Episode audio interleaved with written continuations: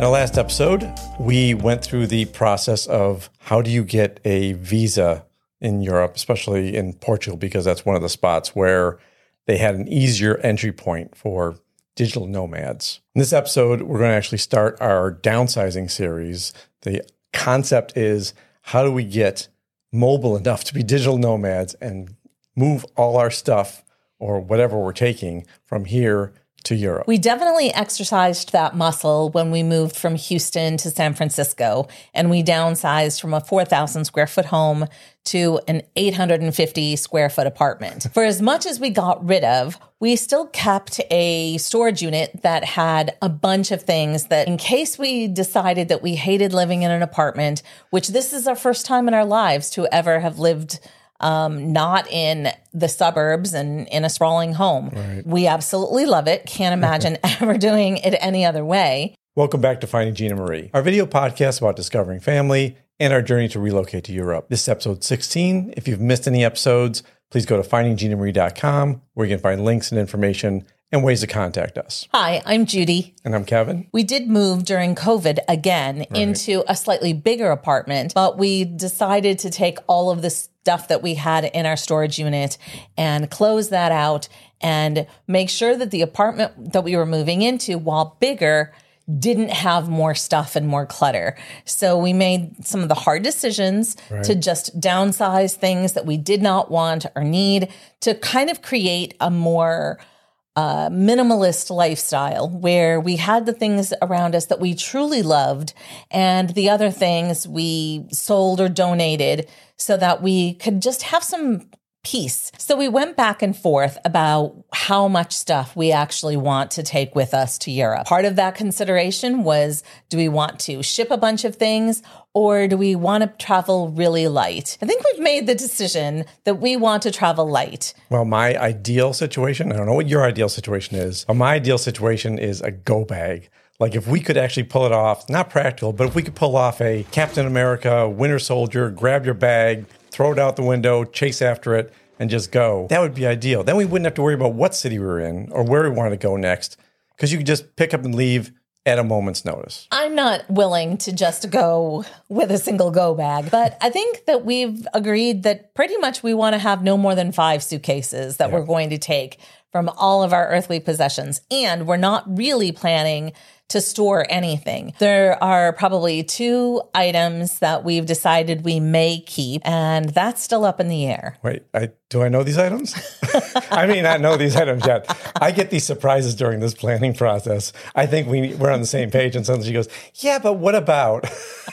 yeah, well, part of the problem is we we talked about this in the last episode. The downsides of going suitcase only is that you really have to downsize. I mean, you have to seriously say nothing that's non-essential is going with us and the emotional stuff the the the things that you really love had better be small enough to fit in a suitcase. I'm actually really on board with that. When we took a hard look at what it would cost to, to move things, it just didn't really seem practical. And there are going to be things that even if we did take with us or shipped, we wouldn't have right away. Yeah. So kind of knowing that, knowing that we even if we come back to the United States, we want to be traveling lighter. So, really, we're looking for the ability that wherever we're traveling, we don't have a lot of stuff to carry around. Yeah, we've heard the horror stories of people that ship stuff over to Europe, ship stuff to the UK, and weeks and months have gone by before they had it.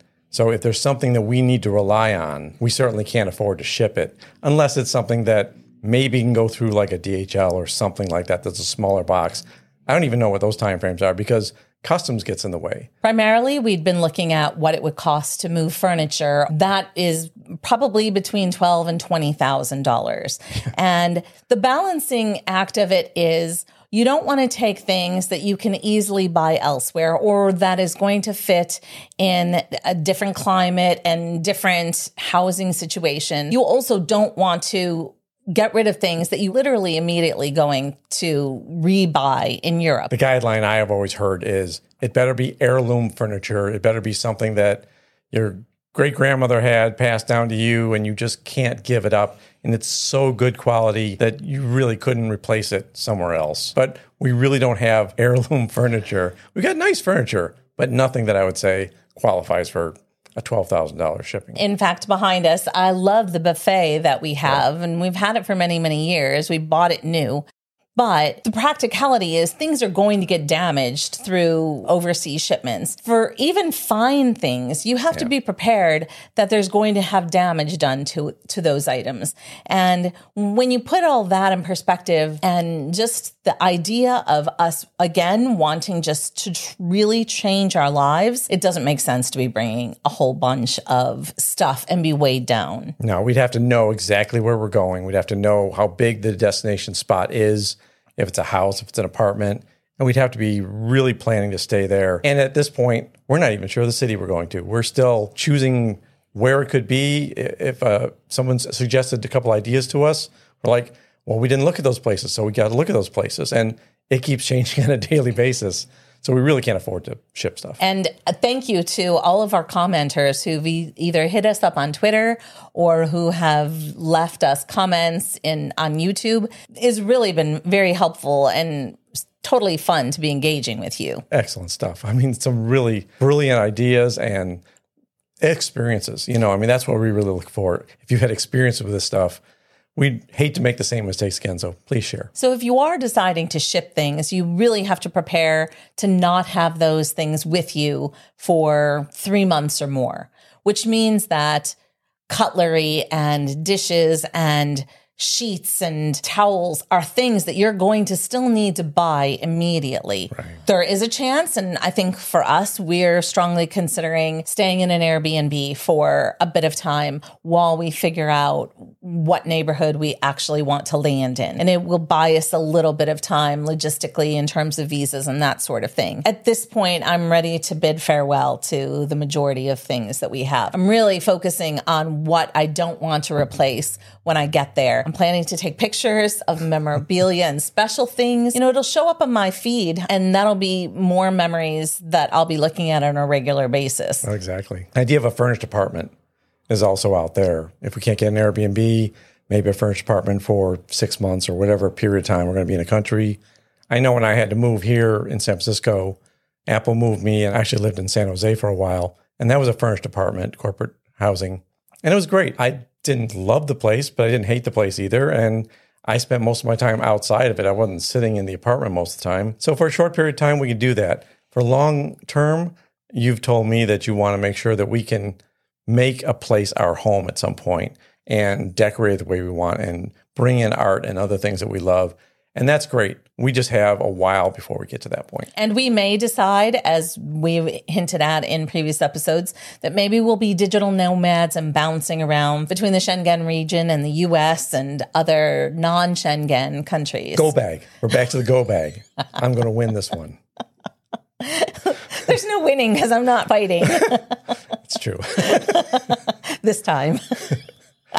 Such a brief period so what we have planned for this series, this is just the introductory episode, is going through every process that we're going through, do it with you on camera. We're going to go through the easy stuff, quote unquote. We'll do all the uh, memorabilia. Well, we got like eight episodes so far, I think, that we have laid out. So it's a complicated process, but we're going to try to break it down into nice, digestible chunks for you so you can watch it and give us advice. Maybe we're doing something wrong. So we'll talk about this in more detail, but things like books and clothes that don't fit or we don't like, pitch the stuff that really doesn't bring us any joy and we really won't even miss. Although I mentioned that I think we've gotten better at exercising that muscle of of minimizing our space. I think that as we're going through things and it gets easier and easier, when it gets to things that are hard, we will have been in enough practice that it won't be as hard as if you start with photographs and family special memories and that kind of thing. Yeah, we definitely have a lot of things that we don't use every day that are tucked away under a bed or back of a closet or in boxes. So much stuff that we thought, you know, we're not ready to get rid of this on our last move, but it's still not stuff we're going to put out in the open. So maybe we need to go through all that again at some point and now's the point because what do you mean by out in the open? Like decorations and stuff. Oh, sure. Well, I don't even think we have those anymore. I, I think we've already pruned all that. Sure, probably. We have. There's the argument already. 20 seconds it lasted. because you're wrong. Anyway. I'll stop arguing when you start being right. Oh, that's not how it works. you, you know that's not true. That's not true. Trust me, that's not true at all. It's sometimes true. It's rarely true. so, part of this process of downsizing and decluttering and getting rid of stuff is the emotional side of it. There's always a lot there to handle. Even if you think, oh, I know what I have, I know what I don't have, I can get rid of this stuff pretty easily. There's definitely a, a sense of overwhelm sometimes when you open that closet and see all the things in there. I think it definitely helps if you know yourself and understand whether you're somebody that, if you took stock of your entire home, if that would just completely overwhelm you because you'd see everything that you have to look at. For me, I actually like that idea. I want to get an overview of what I've got to deal with. You may not be that way. And so maybe for you, it's better to say, I'm going to go through one closet at a time or one set of drawers at a time. There's no right way or wrong way. It's just chiseling away at it. I always saw there's two types of people that clean their desks. You got a work desk, and then there's a type of person that goes to the desk and takes stuff off and takes stuff off and takes stuff off, and then they have it neat. Where I was always a person that would take everything off the desk and then put the stuff back that I thought need to be there. So you have that I, I select things that need to go away versus I select things that need to go back. There is nothing going back. well, not in this trip, no, but I'm not gonna have a desk either. That's going too. when we were getting started in this process, I thought, all right, I'm going to just declutter five things a day. But I was finding that I was going through things again and again and again. And I'm of the mindset at this point, I know I'm not taking all of this stuff. So I'm just going to get rid of it once and be done. That doesn't again work for everybody, but it's, it definitely works for me. And then I feel this sense of accomplishment. Some people might just take a 15 minute timer or, you know, put on a headset and listen to an audiobook or jam to some music or watch a podcast, Finding Gina Marie. Share with friends and family. and whatever it is, just to take some of the boring part out of it yeah. and distract yourself a little bit. Less clutter to me just kind of gives me more zen. I don't know if everybody's that way. I think probably there's some people who have all kinds of anxiety, but those maybe aren't always the same people who are going to make a over the pond trip somewhere no, and start got, over in your life. Got curio cabinets or bunches of Lego sets sitting around, you're probably not the type person that's going to just go bag it. yeah, you may you may move, but you yeah. may move differently than we will. Definitely. But maybe we'll encourage you. Yeah, and that's part of the process. We'll be guiding you through in the next episodes. The first episode that we're going to get to is the easy stuff. May or may not be easy for you, may not be easy for us either. It seems like an easy list that we put together, but we'll guide you through it and we'll let you know all our troubles and the things we're really excited about. If you're enjoying this video, please give us a like, consider subscribing, and share our podcasts with your friends and family. if you need any contact information or any information about other episodes, go to findingginamarie.com. You can get all the stuff there. And until next time. Until next time.